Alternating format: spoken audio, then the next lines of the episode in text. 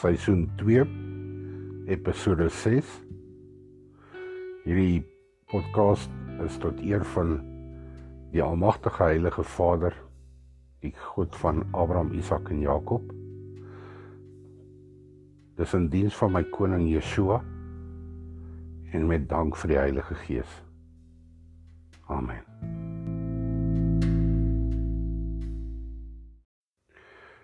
Goeiemôre. Ehm um, hierdie is nou die uh eerste Afrikaanse podcast wat ek uh, gaan maak. En van nou af sal al die podcasts in Afrikaans wees. Ehm um, hierdie podcast is absoluut tot eer van die almagtige Heilige Vader, skepper van hierdie hele aarde, die eienaar en die besitter van hierdie aarde. Uh die God van Abraham, Isak en Jakob wat sy enige gebore seun koning Yeshua gestuur het wat vir my en almal se sondes gesterf het opgestaan het en vir ewig lewe en wat die Heilige Gees gegee het en ehm uh, wat weer op pad is om vir ewig te regeer in Jerusalem. So die verandering na die taal was omdat ek aanvanklik gedink het dat uh ek sou uh die die rede vir die podcast was om mededienaars van die koninkryk van God te soek. En ek het gedink ek het 'n groter kans om by dienaars van die koninkryk uit te kom as ek in Engels doen en 'n groter verskeidenheid mense kry wat daarna luister. Beyonde het niemand basies geluister na die podcast nie so. Ehm um, dis soos ek vir my seun sê, uh die rede hoekom ek nog steeds hierdie ding doen, dis 'n stem of is 'n dis 'n boodskapie in 'n bottel wat ek in die oseaan gooi. En my doel is om mededienaars van die koninkryk van God te soek. En uh ek het nie ek het nie uh enige hoop dat dit groot getalle sal wees nie. Ek het net 'n hoop dat dit 'n opregte kind van die Almagtige Vader is. En uh maar ek het nou ek het my verandering na Afrikaans toe gebring omdat ek is Afrikaans. My eerste oupa het hier aangekom in 1774. Ehm um, en ons is nou nog hier al die tyd. Ek het geen behoefte om na 'n ander land toe te gaan nie. Ek het geen behoefte om 'n ander taal te praat nie. Inteendeel. Ek het ernstige probleme met ehm uh, wat die Engelse gedoen het in ons geskiedenis en definitief wat die swart mense gedoen het en tans doen. So uh daarom het ek toe nou besluit okay ek uh, dit is ek is Afrikaans ek is ehm um, Afrikaanse dienaar van die almagtige Vader. Maar ek is 'n absolute vyand van die boosheid van die slang. Nou ehm um, ek het die vraag het ek nou deurgehardloop in my eie kop en ek het ek het besluit dat ek kan die boosheid in die mense om nie uitstaan nie. Maar die boosheid is baie algemeen. Dis in swart, dis wit, Afrikaans, Engels, dis dis onmenslik groot die om 'n mens. Ek dink nie eers die mense weet oor hoe boos hulle is nie. Hoe diep die boosheid is en hoeveel lae om daai ei is daar al van boosheid en leuns en vieslikheid nie. So dit het natuurlik nou uh geëindig waar ek dan nou maar basies vir 'n lang tyd al reeds in kwarantyne is. En nou sê jy sê maar okay, hoekom bly dan nou nie stil en dan gaan jy in jou kwarantyne en dan gaan jy. Die probleem is ehm um, as dit so maklik was, sou ek dit gedoen het. Dit sou vir my maar ek word gedryf om tog iets te sê. En uh dis seker maar soos die goeie Vader sê, ehm um, uh solank jy weet, solank dit vir iemand gesê is, dan is die die bloed op op hulle koppe. En solank ek dit nie sê nie, is hulle bloed op my kop. So ehm um, ek meen en ek veral nou in hierdie lockdown wil ek sê dis die die beste ding wat met die kinders van die almagtige Vader nog ooit kon gebeur het. Want hierdie stelsel het stadig en stadig aanbeweeg en die en die en die hoekpale is net aan mekaar verskuif en verskuif en verskuif en daar was nooit 'n daadwerklike punt waar jy kon sê okay maar hier is dit nou regtig genoeg nie. Nou ek meen jy moes jy moes uh inval by die boosheid van wit swart almal wat vir hulle self uh, probeer koninkryke bymekaar maak waar die almagtige Vader se se aarde gryp en dan almal die res daarvoor laat betaal. Ek sien nou selfs jy ehm um, uh uh die die blote feit dat jy lyk like my asemhaal en jou liggaam hitte uitstraal uh beïnvloed lyk like my nou die die uh die wêreld se se se klimaat.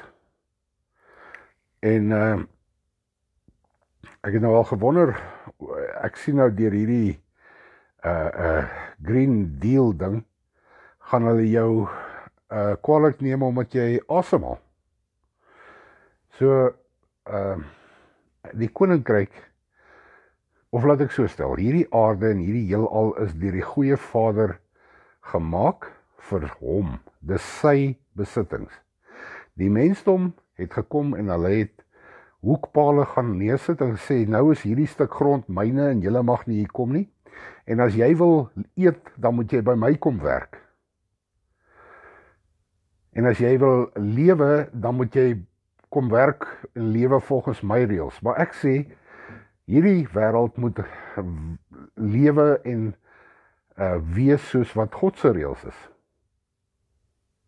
Soos wat hy dit aan Moses gegee het en hierdie boosheid wat hier oorgeneem het wat jou heeltemal omring en daar's net nêrens waarheen jy kan gaan nie. Jy kan nie jy kan jy kan vandag ek meen en toe my oupa hier aangekom het in 1774 het hy seker agter goud aangekom of diamante maar ek meen of wat ook al hy gedink het hy gaan hier kom kry. Maar ehm um, hy hy het nog iewers heen gegaan waar hy kon gegaan het waar iemand nie 'n hoekpaal opgesit het nie. Vandag is dit nêrens nie.